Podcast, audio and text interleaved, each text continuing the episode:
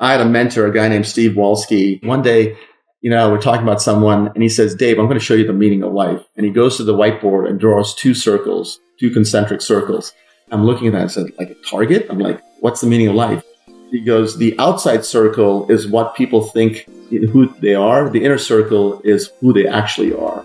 The best leaders are very self aware. And I remember this for so long because when I see a leader failing, invariably it's because they're so self unaware. Now, they may have good intent, but the way it's coming across is really falling, you know, on deaf ears or people are just tuning them out and they're losing their team when you lose your team, you've lost it as leader. And so many yeah. leaders just have no sense of the fact that their team doesn't respect them. This Week in Startups is brought to you by OpenPhone brings your team's business calls, texts, and contacts into one delightful app that works anywhere. Get 20% off your first six months at openphone.com slash twist. Embroker's startup insurance program helps startups secure the most important types of insurance at a lower cost and with less hassle. Save up to 20% off of traditional insurance today at embroker.com slash twist. While you're there, get an extra 10% off using offer code TWIST. And Roots. Invest in the only real estate investment trust that creates wealth for you and its residents at investwithroots.com slash twist. All right, everybody, welcome back to This Week in Startups. We're having our all-star summer. Turns out a great time. Grab a CEO, uh, an all-star CEO is a summer. They got a little bit of time, and uh, what an incredible couple of weeks we've had. My friend Dharmesh from HubSpot, he came on the pod just the other week. Qualtrics founder Ryan Smith, who now owns the Utah Jazz, and today is no different. Dave Ittycheria is here. He's a serial entrepreneur, currently the CEO of MongoDB. Uh, do you like Dave or you like Deb? Either's fine. I've been called worse. what does your mom call you? She calls you Dev, I bet. She called no, it's actually pronounced Dave, like they've gone ah. to the ball game, like the short form for they Dave. have. Yeah, Got it. Unfortunately, ah. she's no longer here. Oh, I'm sorry. But, yeah. Uh, yeah. I always, uh, you know, with the Indian names, I'm always like, uh, I want to get it right. And it's, you know, it's uh, typically a little bit hard. So I always try three or four times with my dyslexia. Uh, so you've been a startup founder before. I remember you founded Blade Logic back in the day. Uh, and I guess you were a VC for a hot minute. How long were you a VC for? Uh, about two, two and a half years. I started, uh, so I wasn't planned to be VC, but as you may remember, um, after I took Blade Logic public and then we ended up selling it to BMC, for uh, close to a billion, which in those days actually meant something. Um, yeah. And uh, then I was trying to figure out what to do. took some time off, and I had joined the board of a few companies, and uh, that when the that was when the trend of like uh, VCs hiring operators, either founders or operating executives, and so I got to know the Greylock guys uh, really well, and then they invited me to join. They wanted me to relocate to the West Coast. I joined as a venture partner uh, but in the middle of that, my wife decided to pull the plug and she decided she didn't want to uh, relocate out west for a variety of personal reasons. And so Greylock was very um, gracious, but I ended up staying there for about a year and a half. And then, um, um, then I moved uh, to a smaller venture firm called OpenView. And uh, my nodal investment there was I did the second round of Datadog, which ended up doing. Oh, wow. That worked out too. Yeah. Yes. Uh, so explain to everybody uh, what MongoDB is and, and, the niche it's carved for itself uh, in in the in the data database space. Yeah, so we're generally uh, uh, we view ourselves as, as, a modern general purpose platform. So um, essentially, how people think about relational databases, we think, and and now we know we have proof that customers can use a much more performance, scalable, and, and easier to use platform um, like MongoDB to essentially build amazing applications. So we had, today have over 40,000 customers. Uh, we're about a $1.5 billion revenue company. Um, and our customers range from almost every bank on Wall Street, every large telecom company, to startups you never heard of. In fact, uh, we have tons of startups, including many AI startups, who are building their applications on top of MongoDB. And the reason people use MongoDB is that uh, the relational database was designed, the first white paper came out in 1970, but, uh, but was designed in an era where storage was really expensive. So basically, a relational database is essentially a spreadsheet on steroids where you can store a lot of information in rows and columns. The problem with that approach is that it's not very aligned to the way developers actually think and code. And so our founders who were um, um, actually, you know, built a company called DoubleClick that you may remember they acquired by Sure. Google. Um, they were dealing with massive amounts of data in those days. This is the late '90s, where they're serving billions of ads per day, and they were Kevin O'Connor and Kevin Ryan. That's right. And Yeah. uh, uh, and Dwight Merriman was the CTO. So Dwight and Kevin and a gentleman named Eliot were the founders of MongoDB. And uh, they constantly had to work around the constraints of, of the relational database. And finally, they say, you know what? Why don't we just build a database that we would want to use? And that basically um, was the instant MongoDB was instantiation of that insight. And the key um, insight there was to organize data in documents versus tables. And it's much more easy to organize the data that way. It's much more aligned to the way developers think and code. It's very easy to add and change features and entries into the data model.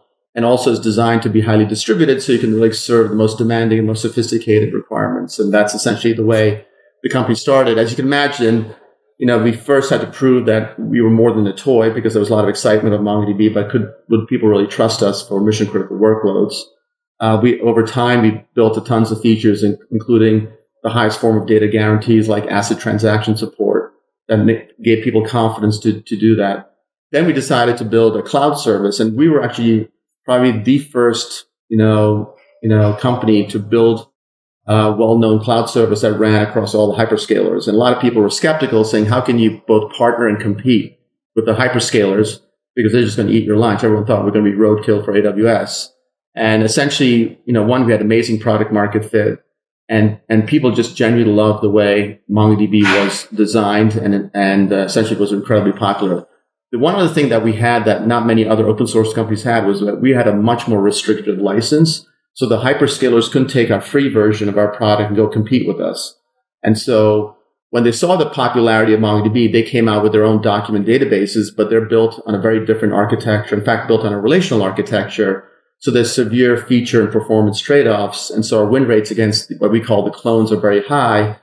And over time, the hyperscalers realized we were so um, popular and we we're driving so much consumption of their cloud and store and compute services that our relationships changed. In fact, so much so that we are the only ISV that's on the management consoles of AWS, Azure, and GCP today. And we have incentives for customers to apply their credits towards an MongoDB or what we call Atlas or cloud service.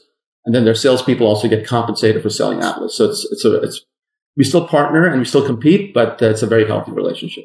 And if I remember correctly, uh, you know, I remember in the early days of startups, Web 2.0 ish coming out of that sort of movement, uh, right after the great financial crisis. A lot of startups were looking for affordable solutions. They're not going to go roll up and do some Oracle database. MongoDB was just a really easy choice for one or two or three development teams at a startup to get up and running and not have to pay a fortune or get it for free in the open source license or just pay, you know, a very small amount of money, a couple hundred bucks a month or less to, to get up and running. This is uh, a pattern that didn't exist before that, getting startups to become your base and then growing with them.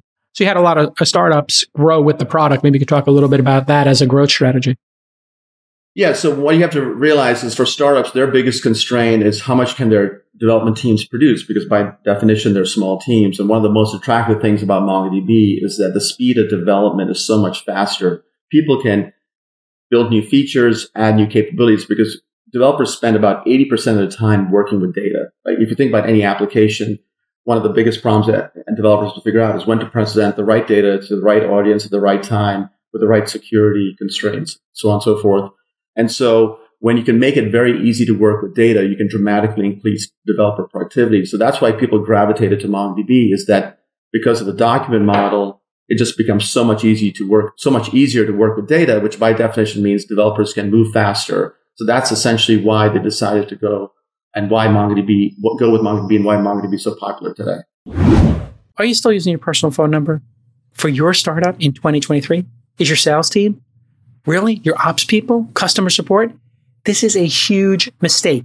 You have your precious customers, your clients, your partners in one of your team members' personal phones. And team members last what? One year to five years on average. And then all that knowledge is gone forever. And maybe they go to a competitor. Well, OpenPhone will solve this problem. OpenPhone has rethought every detail of what a modern business phone will look like. It's just magic. You download an app or you log in on your desktop and you're done. It's amazing. My sales team, my ops team, they use it every single day. And we've recently found that it's valuable for when we do conferences. We have a phone number for when we do something like Angel Summit all of the communications goes through there. If anybody needs to call us, our VIPs, they call that. And then it can do like a round robin kind of thing where it rings multiple phones at once. So different employees can field those calls and nobody gets to the fourth, fifth ring. It's the number one rated business phone on G2 for customer satisfaction. And that's really hard to do. If you're in the SaaS business, you know how hard it is to beat competitors in the ratings game. OpenPhone is already affordable to you at a starting price of $13 per user per month. But Twist listeners, you always get a better deal.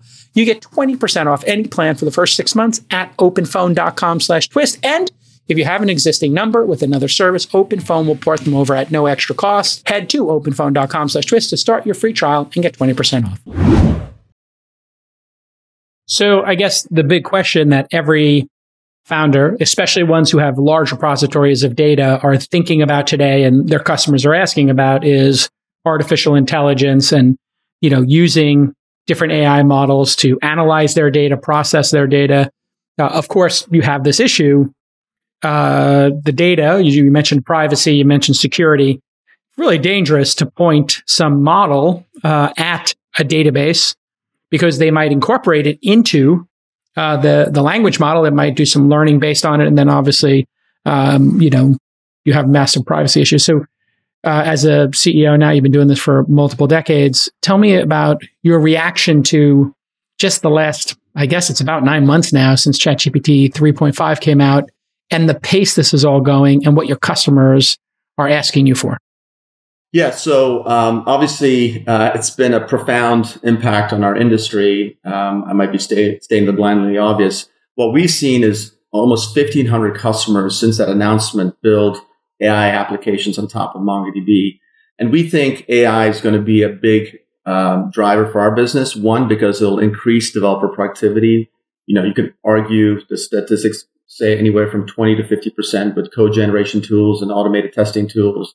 So by definition, there's no development team I know of who doesn't have a backlog of things that they want to accomplish. And now if you increase their productivity, you can just generate more applications the second thing it does, it basically enables development teams to increase the scale and ambition of what they want to build, like the sophistication of those applications.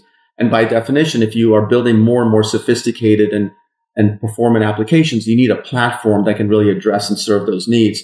So we feel like we're a beneficiary there. One of the hot things in our space is something called vector databases. Um, and vector is essentially a way for people to prevent hallucinations based on data coming from LLMs and as also marry private data with public data because not everyone wants to put all their data in, say, OpenAI or any other LLM out there. And so um, we just announced uh, a vector capability. Unlike other people who are using point solutions, one of the challenges in our industry is there's almost like a, a, a single function database for every almost every use case, time series, graph, you know, caching, etc our belief is that it's much better for developers to have one elegant, unified platform to enable them to have a wide, to enable them to do a wide variety of use cases, um, and also have a wide variety of deployment models, whether deploying their own data center in the cloud or say on an edge device. And so we've introduced Vector. It's in pri- uh, public preview right now, and interest is very high. And that will just enable development teams to build AI applications even faster using MongoDB. And how do you look at the uh, staffing of a modern day tech company? Because we've seen what Elon did over at Twitter, uh, Google, Facebook getting fit, cutting, you know, uh, they, they kind of got ahead of their skis. I assume you did a RIF, I'm not sure, um, during uh, last year. You can correct me if I'm wrong. And but we're seeing this massive gain. Developers are reporting, you know, depending on the developer, 20%, 50% uh, more efficiency. So how do you think about scaling technology companies when, uh, especially things like Copilot and um, writing code seems to be where the greatest lift is right now. So, do you think these companies become, you know, one where the writing of a job description is more work than just putting a little bit of AI on? uh, making the existing team faster, and then what that means for profitability of these companies. So um, I, you said a couple things there. So yeah, you know, I'm old enough where I've seen down cycles. I think anyone 35 or younger has never seen a down cycle before this one, and anyone 40 or younger has never managed through a down cycle. Unfortunately, I'm older than that. So the good yeah. news is that uh, that I've seen some down cycles. So we never, you know, ran the business at um, you know growth at all costs. Now, when we went public, we were trailing 100 million in revenue and a negative 40% operating margins, and today we're about a $1.5 billion revenue run rate business with 12% operating margin. So we've grown the business very quickly, but also shown a, a, lot of operating leverage. And we've done that by being very disciplined about how we invest and run the business. So we never actually did like a um, kind of company wide RIF. We did do some surgical RIFs, say like we had too many recruiters given our growth was slowing down. Uh, and then we may have had some excess sales capacity in regions where we didn't see that the market was as big as we originally thought but we've not done a company wide RIF. In fact, one of the things we've really forced our leaders to do is real performance management. Because one of the things um, I think RIFs do is basically that's the easy way out to cut costs, but you don't really develop the muscles and knowing how to have high, you know, define high expectations, you know, hold people accountable and then reward people are doing great, but also hold people accountable who are maybe not performing. And that's a muscle that I think a lot of younger leaders do not have. And that's something we're very, very focused on. Obviously, in the startup area, we're seeing very lean startups who are, you know, two, three, five person teams who are building apps. I think the jury's out about how productive developers can be. I think some of these tools are quite nascent. So I wouldn't say that people are declaring victory that, you know, they suddenly found a panacea to their issues, but clearly people are very, very uh, focused on using some of these uh, AI tools to improve productivity. We see a lot of focus on testing and automated testing. We see a lot of code generation. We can kind of get 80% of the way there, but then you need to kind of go in and then uh, look at the code carefully and make sure there's no issues. So there's no question it's going to be a boon to developer productivity, but I think that it's still early days yet. Um, but we clearly see a lot of startups who are trying to use AI tools to reduce the OpEx costs of building apps. And I think, I think there's a way that's going to come. But again, I want to say most development teams I talk to have a laundry list of things they want to do that they can't do. So I'm, I do not see them initially using AI as a way to cut costs, but just using AI to kind of get more out the door faster, um, just to be able to serve the market and the customers. Get, getting through the backlog faster seems to be what this year has been about, right? I mean, people are just getting more done with the same size team, which is amazing, right? Uh, great for customers and, and great for companies and great for margin. Like you're saying, you've been through this before. Uh, I assume you went remote. You had to during COVID, and uh, you're an old school guy like me. Uh, we both th- been through the dot com bust. We both been through the great financial crisis, and then this insanity, uh, which was particularly brutal, I think, for uh, everybody. So, um, how do you look at remote work? And are you hybrid, remote? Do you think something's been lost? You know, uh, is your is your thinking on it dynamic uh, in terms of going back to the office? Yeah, so I'll say a couple things. One, I think the toothpaste is out of the tube. I don't think you can ever force people to come back to the office five days a week, eight, ten hours a day. I think those days are long gone. We do believe in, in a kind of uh, the value of getting together on site. And so we have a hybrid uh, approach to um, how we do work. And I know there's a lot of things. I mean, we're based in New York and there's a lot of the, the banks are trying to force people to come back, but you see them kind of trying to do that, but then they're kind of, you know, relaxing the rules because um, it's hard to get people to come back, especially with the friction of commute. You're a New York guy, so you know if you're yeah. living in the boroughs, it could be anywhere from an hour to hour and a half commute into into Manhattan, and that's three hours a day for someone. And if you can make them more productive by working from home, and then pick and choose when to come in for meetings, for quarterly reviews, uh, for planning sessions, etc., that makes more sense to us. Um, so we're a hybrid culture. Uh, attendance has been quite good this summer. We're seeing Tuesday to Thursdays, 50 to 60% attendance in New York. In other locations, maybe slightly less, but um, so our offices are actively used. Uh, we've not cut back on real estate because, at least in our major offices, because we see a lot of active usage. But obviously, we're being cautious about how quickly we expand uh, into, you know, either expanding capacity in our major offices or adding new offices. Why do you and think believe, people are coming back? You think that they miss it, or do you think the management is saying, "Hey, listen, in order to hit these targets, we need to work as a team better, and it's a, a culture issue uh, or an accountability issue." what, what do you think both. is driving I, it? I, yeah. I, I, see younger people wanting to be in the office. One, they probably hmm. live in smaller apartments and homes where they may not have the space to work comfortably at home. Two, if you're a young person, I mean, a lot of people meet their partners at work or in work surroundings, so there's an incentive to meet people. New York is a fun city, so people maybe want to go out afterwards, grab a bite to eat, or go out for drinks, or do something else. So a lot of our younger folks actually want to come to the office uh, and work from the office. I would say the more the senior folks, they pick and choose the moments when they come in. Again, you know, tied to specific meetings or events or planning sessions that we're having. So I almost joke on-site is like the old off-site for, for, yeah. for more senior people. And then obviously, if you have a, you know, if you're a leader of a team, especially of younger people, you need to be on site to mentor give guidance, assess how things are going. So I, I, I'm, we're not so rigid in terms of like you have to be in the office three, four, five days a week, depending on your role. But we do encourage people to come to the office, and then it's really up to the, the leader of that team, uh, or say the VP of that you know department, to really determine what the right operating cadence is.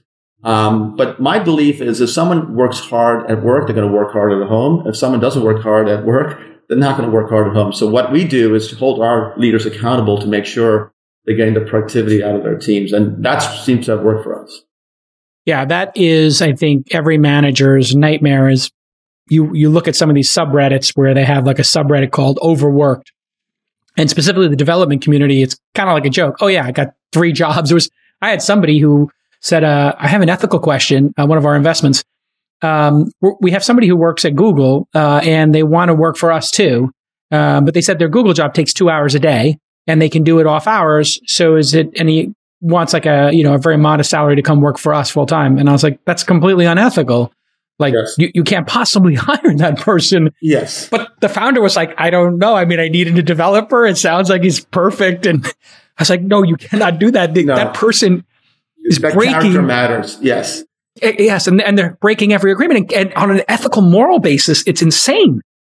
it, it is insane, and that would not be tolerated here. Um, yeah. So, uh, um, and I think you know, to me, eth- ethics is what pe- you people do when no one's looking. And so, this person is doing this. I think what they, what I encourage that person to do is instead of working two hours and getting a job done, go to your boss and saying, "What more can I do?" Because I'm ambitious and I want to do more. And if they don't want to give you more, then say maybe I shouldn't be here anymore. So I think um, that just would not fly here. Listen, I work with super early stage companies at launch, like literally year zero. They haven't even incorporated yet. And then we hit the series A. People have thousands of dollars in MRR and they maybe they've only raised a couple of hundred thousand before that series A and they don't have their insurance set up. And in fact, we recently had a great startup that didn't have D&O and we had to really stop everything because they were having board meetings. They were making massive decisions. There were legal issues and they didn't have the basic D&O insurance that protects directors and officers. So we sent them right to Embroker. Embroker is business insurance built specifically for startups. A single application will help your startup get four quotes for four lines of coverage in 15 minutes. Think about that. Four quotes, four lines, 15 minutes. And they're going to connect you with one of their expert brokers for unmatched service that goes beyond your policy. We use it at launch. It's easy peasy, lemon squeezy. It's easy breezy. What more do I need to tell you? I use it. I love it. A lot of our startups use it. They love it. Try Embroker today with the code TWIST and you'll get 10% off their startup package. Embroker.com slash twist. That's E-M-B-R-O-K-E-R dot com slash twist and use the code TWIST for 10% off. Okay, let's get back to this amazing episode. I just wonder, like, I don't know what your first job was, you know, your first five or 10 years in the industry, but man, it was so formative to be in an office, to be around people with 10, 20, 30 years and see, you know, wow, there's a 50 year old CEO over here. Here's how they're behaving. Oh, there's the sales team. Here's how they're behaving. This is how the culture works. These are the people who get in early. These are the people who stay late. These are the people who crush it. These are the people who are screwing around uh, and maybe their careers aren't going the way they want them to, I feel like something massive has been lost for young people, especially. Maybe you could talk a little bit about yeah. I, I completely agree. Like like you, um, I learned a lot by observing other people's behavior, what to do and what not to do. And I think that on the job education, learning is something you just can't get from a book. You can't like watch a YouTube video to learn. You just got to be in and watch how people do. And I learned so much. And my whole philosophy on leadership is you're always a student of the game not a master of the game because you're always listening and learning. And if you think you're the master, no matter how senior you are, you're going to, you know, hit a wall because things are changing so quickly.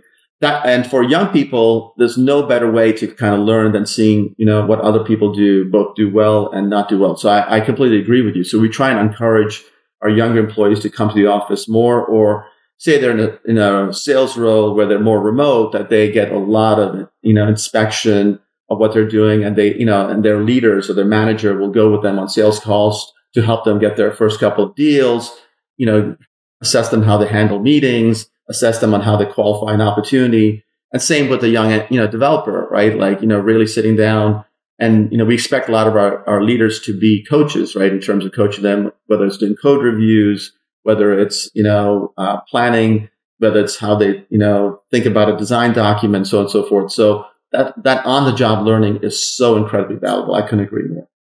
How do you think about hiring today? There's generational differences. You and I, I think, are Gen X, you know, and uh, millennials, and you know, maybe the generation after them. Maybe they value work differently. They may not be as driven. There may be, uh, you know, just differences generally. How do you think about hiring and inspiring, you know, this these next couple of generations to do their best work, and also cutting people who just can't get it done? You know, do you have some thoughts on just generally yeah, talent so, management?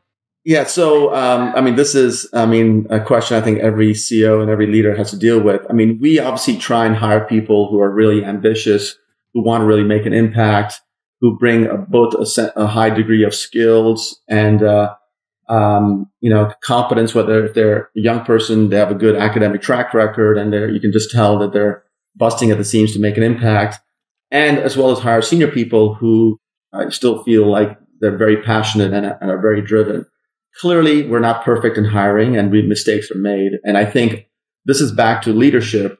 I believe any organization is co- the, the quality of an organization is directly correlated to the quality of leadership. I also believe that people perform to what you inspect versus what you expect.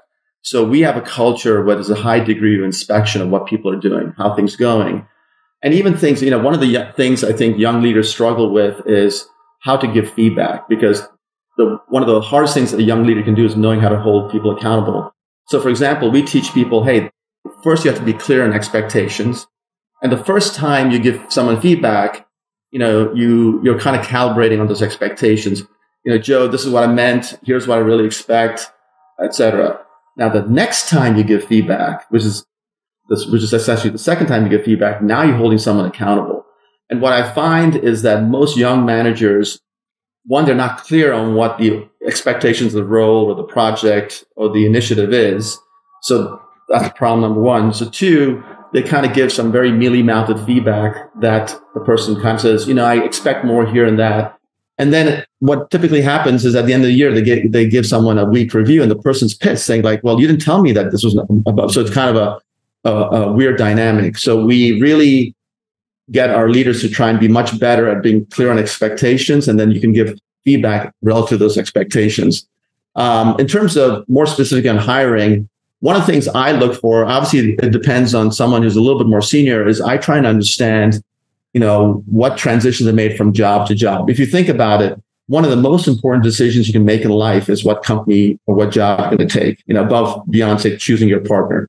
And so what I'm trying to understand is why did it go from company A to company B and from company B to mm. company C? Now, I'm not expecting every company to be a home run, but I'm trying to really understand their thought process because what it's telling me is how careful and deliberate are they in, in, in making that decision.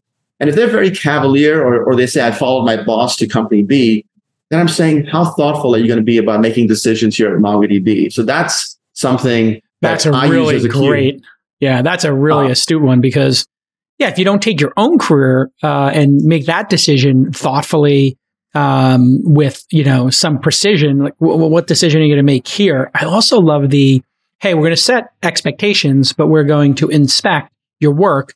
And I think you know trust but verify is just such an important um, you know operating philosophy. We do this all the time with due diligence, and we'll have people say to us when we're investing in companies, and you were an investor for a little bit hey, you know, you're you're putting only I don't know 500k into the seed round. You're asking for more diligence than the lead was putting in two million. And I'll say, okay, you know, we still want to talk to three customers and we still want to see your IP assignments and we still have to look at bank statements to make sure that, you know, this is all here because we have LPs and we want to make sure that if something goes awry, we've at least done that. And uh, it's uncomfortable, right? Sometimes it's uncomfortable to inspect somebody's work. Um, but if you're doing it with the right intent and it's to make them better, uh, the, the right person should look at it like coaching like, this is amazing. Right. Somebody's looking right. at my work and telling me how to do it better. If you've got a problem with this, you probably don't want to be exceptional in your career. I, I couldn't agree more. Um, and, you know, one of the uh, things I think um, I, I heard this quote on a podcast um, um that um, a guy by the name of Jeremy Giffon made that who used to be at Tiny, which is kind of a holding company. Yeah, and he, sure. And the comment he made was the only enduring uh, edge in life is psychological, as human nature doesn't change. Things like mm. grit, things like managing your ego, things being comfortable with low status, being unconventional, having long-term orientation are so critical to success, but so hard to do because it's so contrary to human nature. And to your point, like when someone comes and says, oh, well, you know, I want to, this is the tile I want, I'm not coming you know, while I understand that you want to be paid fairly for your work, when you get so obsessed by a title or so obsessed about managing your ego or so obsessed about status, you know, I start wondering about that person. And um, and similarly, when you're talking to a startup and they almost take umbrage that you want to do rigorous due diligence, I'm like, you guys are going to be, we're going to be partners for the next 10, potentially 10 plus years. You know, don't we want to start the relationship in the right way? You know, and to build a relationship, you need to be incredibly transparent. So it's always to me a red flag when people behave that way.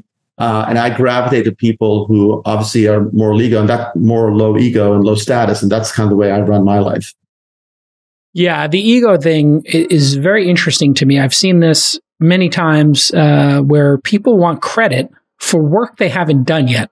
This is I, the huge pet peeve I have just as a manager, investor in companies, and just when I was working briefly for other people twice in my life. It's this weird group of people who would like to get the title or the compensation for work that they are going to accomplish in the next year or two. And I was like, well, how about you do the work and then we give you the reward? Maybe you could talk about incentives and how you think about incentives, uh, because people do seem to be quite entitled these days. And, you know, we, we did this to ourselves in the 90s you know, IT and tech, it was just people expected to work 60, 70 hours a week. You were expected to stay till nine o'clock. You expected to come in on the weekend if you had a project. And then Google started giving people massages and doing their dry cleaning and babying them and being their, you know, surrogate parent.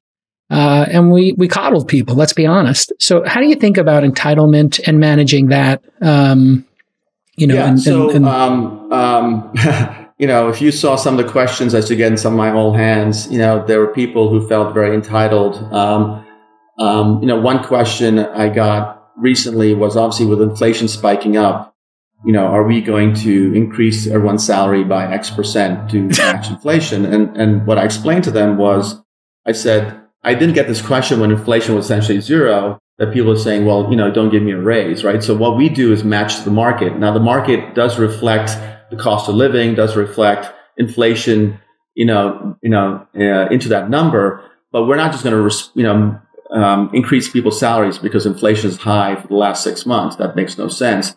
And some people took umbrage with that. And I, you know, what I was trying to explain to them is that, um, you know, we try and be competitive with the market, but we have an obligation to our investors um, to be able to manage the business as efficiently as possible. Now, luckily, that that percentage of people were small, uh, but those are the kind of questions and quote unquote the entitlement, you know, you're referring to. In general, I think if you explain people the why, they kind of get what you're trying to do. Now, some people may not want to listen to the why, or some people yeah. may not like the why, but if you've really done a good job explaining the why for what you're doing and why you're doing it, I mean, and how you're doing it, then uh, that becomes, you know, a much easier conversation to have. Um, and, and, and, and, you know, we explained to our employees when we started, we had a what we call an initiative called raising the bar, where we said, Hey, investors' expectations are changing. You know, I started seeing the tea leaves change last summer. I got my executive team essentially aligned around like we have to change our, you know, the, how we kind of run the business. We have to drive more efficiency. And um, one of the things we asked was to, you know, have a 5% number of people who did not meet expectations. You thought that I'd ask for someone to give up their firstborn child when I, when I, when I did this, right? And, Yeah. um, and I, you know, It's one out of 20 people. It's Exactly. just so we're, we're framing it correctly here. Put 20 people, rank them. Who came in 20th? Do they need to be here or not? You know, like, Exactly. be thoughtful. And- I mean, Exactly. But as you imagine, there was a lot of uproar. And then I explained to them, I showed them the data. I said, we have 8% non-regretted attrition in the company typically every year. So by definition, we're happy to see 8% of our people leave. But the problem is that we're not more proactive about that. We need to be much more proactive about that. And I'm not only asking for 5%.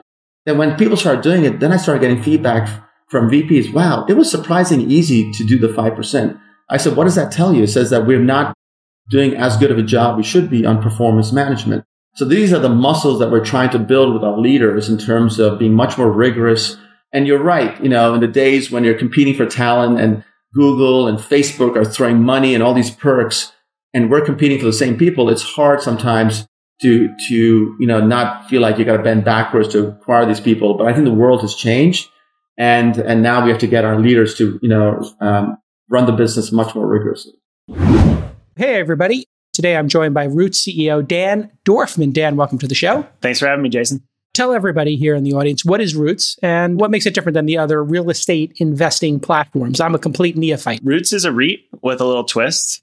Sorry, I had to do it. We are the first real estate portfolio that we know of that builds wealth for both our investors and our residents. And we've created a unique win win model that creates partners and not tenants. We built this model because I've spent my entire career in real estate investment, 13 years. And what you always hear from people is, hey, location, location, location.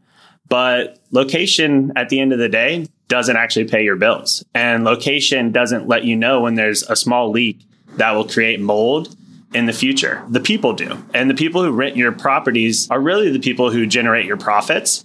And when those people are your partners, it really creates this amazing scenario.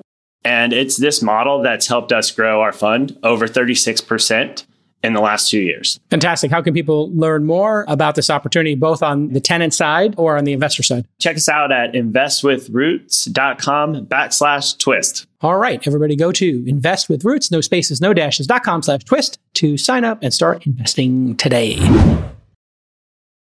What they all find, this is universal across all companies, when you cut a couple of people who are weak uh, and who aren't getting the job done, the people at the top are like, thank you, finally, because I know I'm busting my ass and I know that that person isn't.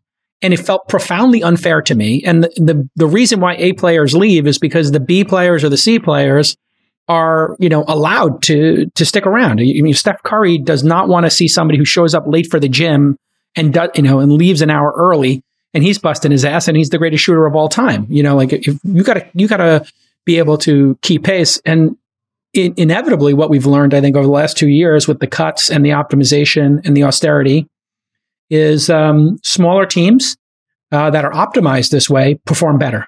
It, it's not a matter of throwing bodies at things; it's a matter of efficiency in the team chemistry, right?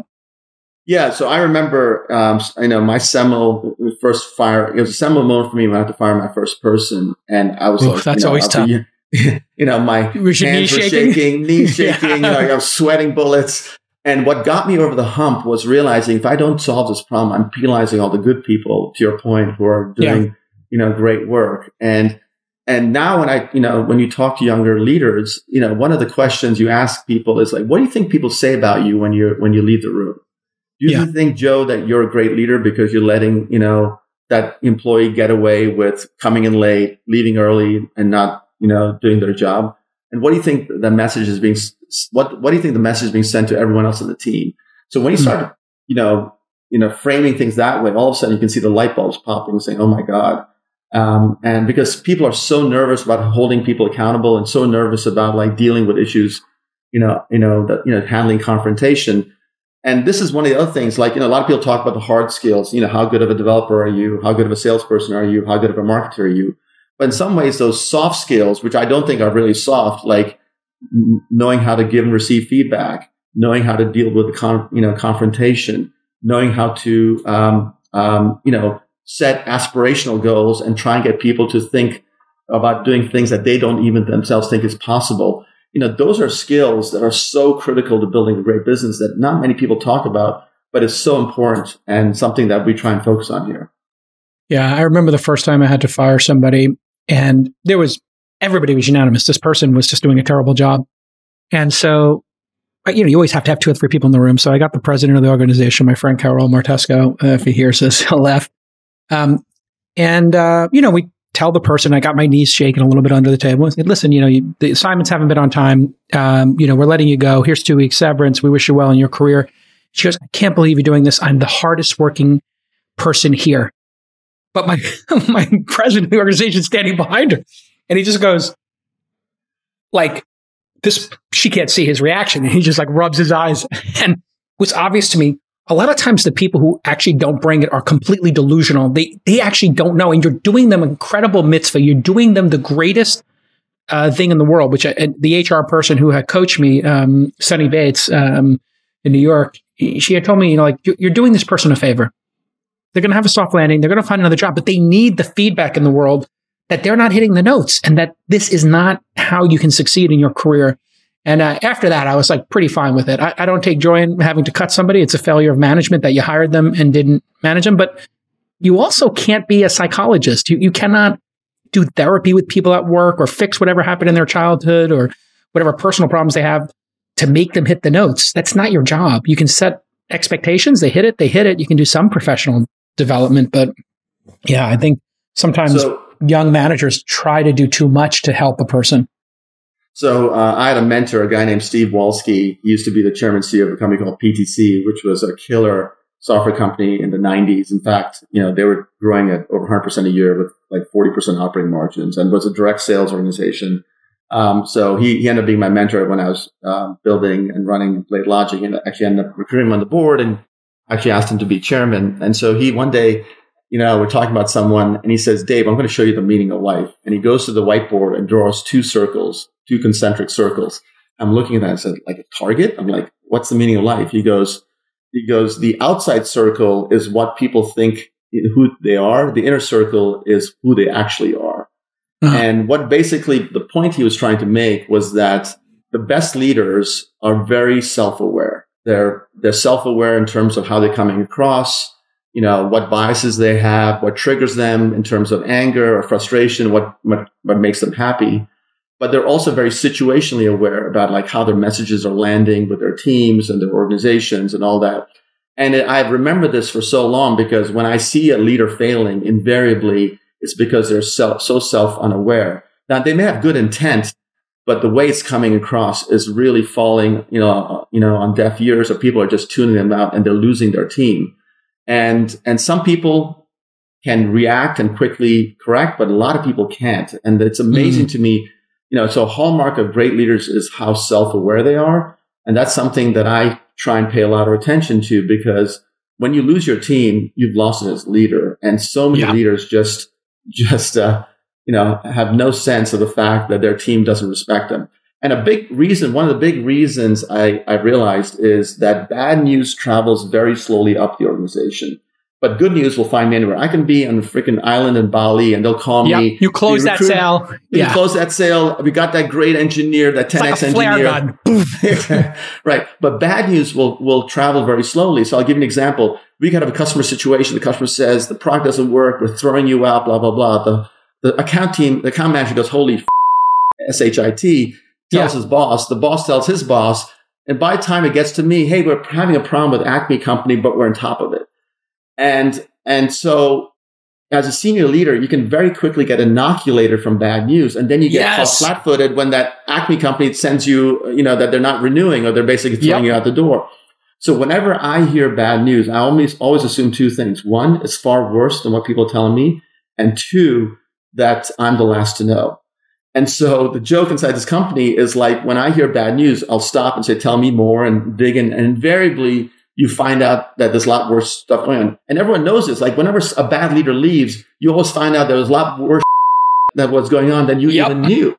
And so, and so, yeah. um, but, but, but you need to create a culture. But this is where companies run into problems. They don't create a culture where it's okay to share bad news, right? They only want to hear good news, or the people shoot the messenger. So everyone said, well, what incentive do I have to say, you know, uh, what's going on? But conversely, if you they see that there's a you know that bad news is quickly corrected, then they say, oh, you know, there's a meritocracy around here. Like you know, there's a bias to action. People are going to respond to issues, so people get more and more comfortable surfacing bad news. And I do this even in my board meetings. Like I never start with good news. I'm always talking about what's going bad, and I and I count and I coach younger CEOs who many of them have a massive imposter syndrome because I know that because I was there, and say if you tell an experienced board member that everything is going great, they're either going to think, A, you don't know what you don't know, or B, you're lying, right? Because even the yep. best run companies, something's blowing up somewhere, right?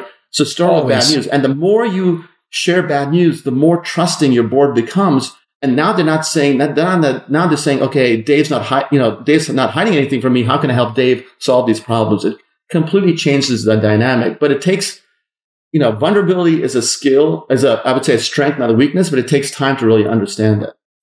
Yeah. I had to create systems for this because it was a blind spot I had. You know, people would not tell me the bad news because they didn't want to upset me, which is reasonable. You know, who, you know, shoot the messenger is a, a term for a reason. Like everybody right. uh, knows that colloquialism. And so what I did was, you know, I had um, somebody on our team set up a, a little script that sends any founder we meet with, uh, 30 days, 60 days after we meet with them, hey, um, it was great meeting with you. You met with this person on the team. We, we just wanted to check in and see how your business is going. And then if you could rate us on a scale of one to 10, how likely you are to recommend us to another founder. Uh, this is the people who we passed on investing in. So if you pass on investing, like obviously they're like, you're an idiot. You didn't realize my brilliance. And uh, so we set this thing up. And, you know, the fives and the sixes start coming in. These are classic detractors on the NPS score. And yeah, you know what the number one result is? I didn't get enough FaceTime with Jason, or Jason didn't understand our business. Like literally, this was, you know, a blind spot where people just felt like I wasn't giving enough attention to the founders. And so we started rewarding that. And I said, listen, this is going to be scary to get this information. What I want you to do is start off the investment team meeting with two or three of the negative reviews and then how we could have avoided them. It turned out a lot of times we'll email a founder and tell them, hey, we're not investing. And um, they don't get the email. It's a stupid thing, but emails go into spam or people miss emails. So now we like to get on the phone with them and email them and make sure that they know, hey, we're not investing. It's not a fit for this reason. Uh, but we're very impressed. We'd love to set, you know, this are the things we did like. We'd like to stay in touch. And, you know, you, can, you can't fix things that are breaking like that unless you have a systematic feedback loop. And that's what I've tried to do is just institutionalize the bad news and embrace it uh, and, and, start every meeting with it. I think, um, you know, for startups, you know, the, the cycle time for feedback has to be really, really small, right? Because, um, feedback is essentially what I consider tension is dynamism in the system. It's kind of essentially um, you know, you can literally make the argument that, you know, being alive is all about kind of needing feedback. And for a startup, like constantly getting feedback on how things are going. And in, in this contrast, like a small startup versus say a large bureaucratic organization like the, you know, motor vehicle agency in, in your state, right? The feedback loops are incredibly long because people there don't care about what you think. They're just going to do what they're going to do, which is why government is so dysfunctional. And so the more time and space between feedback the more problems you create. So it you have to create a system where yeah. you can give feedback quickly and you can act on feedback. And one of the challenges I see is the biggest time gap is between, you know, seeing a problem and actually acknowledging a problem, right? People, there's so many people, like whenever you act, ask people, why did this project blow up? Or why did this customer leave? Or why didn't we know that this engineer wasn't that great or, or really, really hard to work with? There the signs were there everywhere, but people yep. just didn't act on it, right? And so the the more you get people to shorten that gap between seeing a problem and acting on a problem, the more effective and and uh, uh, more effective an organization you're going to have. Yeah, and so uh, when you look at the sort of distraction uh, that's sort of crept into corporate America, um, I don't know if you know Brian Armstrong from Coinbase or watched him have to deal with you know, I'm assuming you use Slack or some Microsoft Teams or something like that. And then yeah. people decide, oh, I'm going to go in the random channel and I'm going to talk about, you know, whatever the cause of the moment is or the social issue of the moment or the political issue of the moment. Um, how do you think about corporations staying focused on their mission? And do you believe that companies should be engaging. I mean, we've got tons of examples like this, Bud Light, whatever, but putting those aside and the woke stuff aside, just keeping the team focused on what matters and maybe not these sort of side quests. How, how, do you think about all that that's going on? Yeah, right it's, it's a it's a tricky issue. I will tell you, like uh, the day after Trump won in 2016, I had actually a scheduled all hands meeting. It was just timing it was coincident, coincidental. And I remember walking in, you know, the all hands meeting was in New York, but we were piping in different offices and you could hear a pin drop. You could just see everyone's face, people. And as you can imagine, you know, most of my employees are in cosmopolitan cities. They're highly educated. They're young. So you can imagine what part of the political spectrum they gravitate to. Sure. And they were, you know, there were people crying, like you, people just, and I felt like if I couldn't, if I didn't acknowledge what had happened, I would just, you know, again, being self aware, you know, no one really listened to what I have to say. So I said, listen, the, the learning for me is that, um, I was obviously in a news bubble. I had no, I did not believe Trump could win. I thought there was no chance in hell. But yeah. clearly I was in my bubble. And what it forces me to realize is, you know, what are things that I'm not listening? What, you know, what are people saying that I'm not hearing?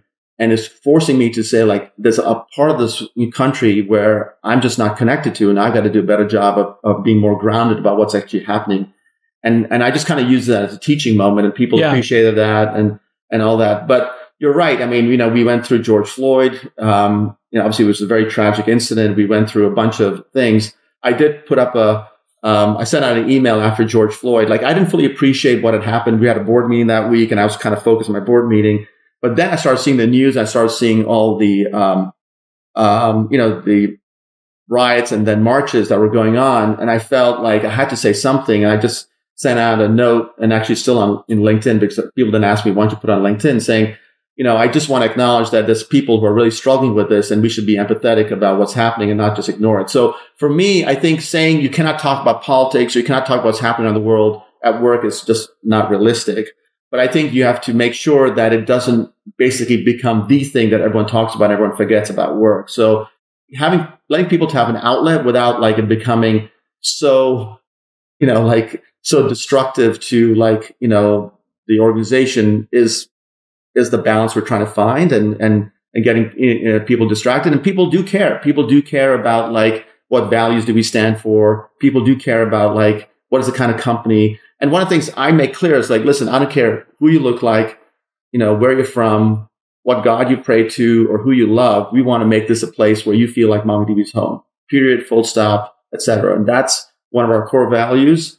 And and we want to do everything in our power to do that. But we're not going to like you know, react to every issue around the world because unfortunately there's a lot of bad stuff that happens and we just can't, you know, take our, you know, keep getting distracted by world events. Important world event right now is immigration. You're an yes. immigrant. Yes. You grew up in India and then other places around the world.